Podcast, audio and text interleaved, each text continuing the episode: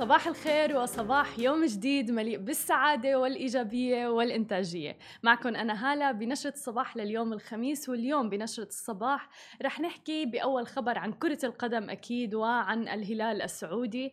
آه بالإضافة إلى ذلك بدنا نحكي عن عالم التكنولوجيا وننتقل إلى تسلا. وفي الختام في قصة مؤثرة وفيها عبرة جدا جميلة شفتها على لينكد إن وحابة أشارككم إياها فخليكم معنا. صباح الخير هلا. صباح النور شاي. كيف حالك؟ منيحة آه يعني تشاي العربي تبعه كل ماله عم بيصير أحسن وأحسن كيفك تشاي؟ إن شاء الله very good برافو فخورة جدا فيك. I'm very proud. شكرا لكل الناس اللي عم تتابعنا على انستغرام فيكم آه، تحكوا معنا على الانستغرام أو على كل مواقع التواصل الاجتماعي الخاصة ب Smashi TV. آه، بنقرأ ال comment تبعكم بنرد على ال comments تبعكم وعلى ال DMs أول بأول. خلونا نبدأ أكيد بأول خبر معنا لليوم. أعلن الاتحاد الآسيوي لكرة القدم إلغاء مباراة الهلال السعودي ونادي شباب الأهلي بدبي واللي كانت مقررة في ختام مباريات المجموعة الثانية لدوري أبطال آسيا. كانت طبعا على استاد خليفة بالعاصمة القطرية الدوحة وقرر حكم المباراة العماني أحمد أبو بكر الكاف إلغاء المباراة بسبب عدم قدرة الهلال على تأمين 13 لاعب على الأقل قبل المباراة. مثل ما بنعرف أنه للأسف تم إصابة حوالي 15 شخص من فريق الهلال بفيروس كورونا وما تمكنوا آه، أبدا إلا من تأمين 11 لاعب فقط. ومن بينهم أيضا ثلاث حراس للمرمى وذلك بعد إبلاغه بقرار اللجنة المنظمة والفريقين أنه يستعدوا لدخول الملعب. وخرج فريق شباب الأهلي دبي للأحماء على ملعب المباراة إلى جانب طاقم التحكيم أيضا ولكن فريق الهلال لم يظهر على أرض الملعب رغم وصوله إلى الملعب. وجرت محادثات مكثفة آه بين بعثة الهلال واللجنة المنظمة أيضا للبطولة حول إمكانية انطلاق المباراة بمن حضر من الاتحاد اللي هن ال 11 شخص من الفريق اللي من بينهم ثلاث حراس مرمى. ولكن للأسف اللجنة تمسكت بنظام البطولة وضرورة وجود 13 لاعب على الأقل للسماح للهلال بالدخول إلى الملعب. وانتظرت اللجنة المنظمة لموعد بداية المباراة ليتخذ قراره. وانتظر الفريقين والحكام على بوابة الملعب وما قدروا يدخلوا. قبل ما يعودوا من جديد إلى غرف اللاعبين والحكام بعد إبلاغهم بصدور قرار إلغاء المباراة. وقرر الاتحاد الآسيوي اعتبار الهلال السعودي خاسر المباراة وإلغاء نتائج جميع مبارياته اللي كانت في البطولة وعدم استكمال مشاركته في دور ال 16 وبالتالي طبعا خسارته للقب. أما إذا بدنا ننتقل لعالم التكنولوجيا فقال إيلون ماسك الرئيس التنفيذي لشركة تسلا في الاجتماع السنوي تحديدا للمساهمين لعام 2020 وعرض يوم البطارية بأنه بيتوقع زيادة شحنات السيارات بنسبة 30 إلى 40% طبعا هذا مقارنة بالعام الماضي. عندما أبلغت الشركة عن تسليم حوالي 367 و500 ألف سيارة وقال إيلون ماسك بعام 2019 تحديدا أنه حققوا نمو بنسبة 50% وبيعتقد أنه رح يحقق أداء جيد جدا في عام 2020 وربما في مكان ما ما بين 30 إلى 40% من النمو على الرغم من أنه الكثير من الظروف الصعبة للغاية عم نشهدها وعم يشهدها العالم كله والاقتصاد العالمي حتى. وقال أنه بيعني هناك الكثير من الأمور مثل ما بتعرفوا وباء جائحة كورونا حرائق الغابات هناك مجموعة كاملة من مشكلات الإنتاج اللي عم بتواجهها تسلا واللي هي تعتبر صعبة وتحديات كبيرة.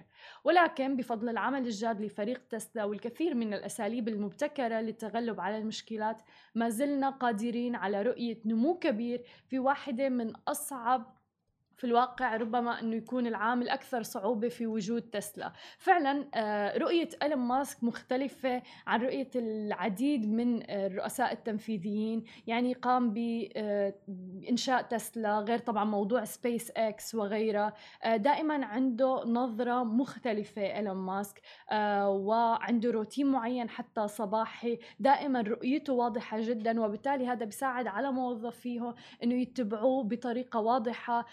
وبحسب ما قرأنا من موظفيه فهو يعتبر يعني من القائدين الناجحين آه، في مجال ريادة الأعمال. في مر قصة مرقت علي بصراحة على لينكد ان تحديدا وما قدرت ما شارككم إياها، شخص كان عامل post على لينكد ان وحابة عن جد إني شارككم القصة والعبرة من هذه آه، ال post اللي شفته، آه، شخص عم بيعمل interview عبر سكايب مع شخص عم بيتقدم لوظيفة. وخلال ال call أو المقابلة سمع مثلا صوت الأطفال بال background آه سمع حتى مرته هي وعم تحكي. فما كان كتير حتى يعني بال background شوي كان الوضع مو مرتب الخلفية تبعه وغيره. فاللي كان عم يعمل معه ال interview شوي كان مستاء إنه مو professional هذا الموضوع آه ولازم يكون الوضع رسمي أكبر وأكثر لما أنت تقدم على انترفيو فبالتالي آه الشخص الثاني أيضا حس إنه الشخص الآخر مستاء من تعابير وجهه من طريقة طرحه للأسئلة وغيره وصار واضح إنه صار يتلبك حتى هو عم بيجاوب الأسئلة وغيره ضمن المقابلة. بعد المقابلة ما انتهت آه كان واضح وصريح الشخص اللي عم بيعمل المقابلة وقال له إنه آه أنا بصراحة ما يعني ما كتير عجبني الطريقة اللي انت قدمت فيها نفسك آه، الأصوات اللي موجودة بال background آه، ما كان الوضع professional الخلفية تبعك البيت مكركب إلى آخره. آه، طبعا الشخص اللي عم بيعمل معه ال interview دمع عيونه وصار يبكي. وقال له إنه أنا آسف ولكن هي البيت أو حتى مو البيت هي الغرفة اللي أنا بعيش فيها أنا وعائلتي وما في أي مكان تاني إنه يكونوا فيه وأنا عم بعمل هي المقابلة. وحكى له إنه نحن كنا نعيش بشقة أكبر ولكن للأسف أنا خسرت وظيفتي من ثلاث سنوات وهذا كل شيء أنا فيني آه، يعني وفره لعائلتي الآن وهو بيعرف إنه هو خذل عائلته آه، بشكل كتير كبير. طبعا الشخص اللي كان عم بيعمل الانترفيو آه، يعني حس بشعور جدا سيء اعتذر من الشخص إنه ما تفهم وضعه و طبعا عطاء العقد آه، يمكن هي النهاية الحلوة بالقصة المؤثرة آه، عطاء العقد وطلب منه إذا فيه يباشر العمل بعد شهر مباشرة. وفورا بنفس اللحظة ما قدر يصدق وما قدر أصلا يعني يمسك حاله ومشاعره حتى نادى مرته وأولاده إنه هو حصل على وظيفة وإجت مرته وحضنته على الكاميرا. فتأثر كتير الشخص اللي كان عم بيعمل معه ال interview واتعلم بما معناه إنه كلياتنا لازم نكون آه، قدر الإمكان متفهمين للأشخاص الآخرين. مو كلياتنا ظروفنا مثل بعضها وإنه فعلا نكون طيبين مع الأشخاص الآخرين نتفهم آه، وضعهم ومشاكلهم وغيرها آه، وإنه ما نحكم على الآخرين وعلى الوضع. لسبب إنه هذا الشخص اللي عمل معه ال interview كان جيد بالأسئلة اللي عم بيجاوب عليها المتعلقة بالعمل والوظيفة. ولكن الأمور والظروف الأخرى كانت خارجة عن نطاق سيطرته خلينا نقول. هلأ طبعا في جانب آخر أنا حابة أسلط الضوء عليه إنه الشخص مثل ما قال إنه هو خسر وظيفته من ثلاث سنوات.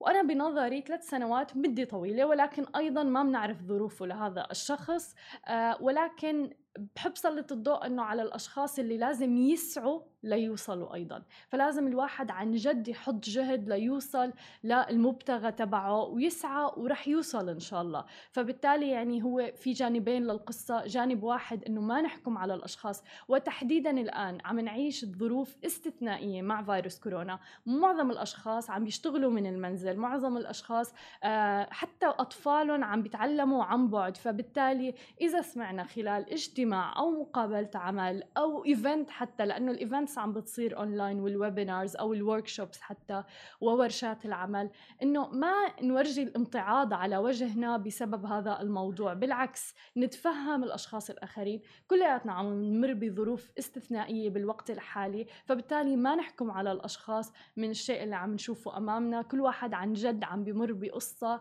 الأشخاص التانيين ما بيعرفوا فيها ولا عم بيسمعوا فيها. وإذا شخص أمامك مبتسم هذا لا يعني ابدا إنه ما عم بمر بظروف صعبة.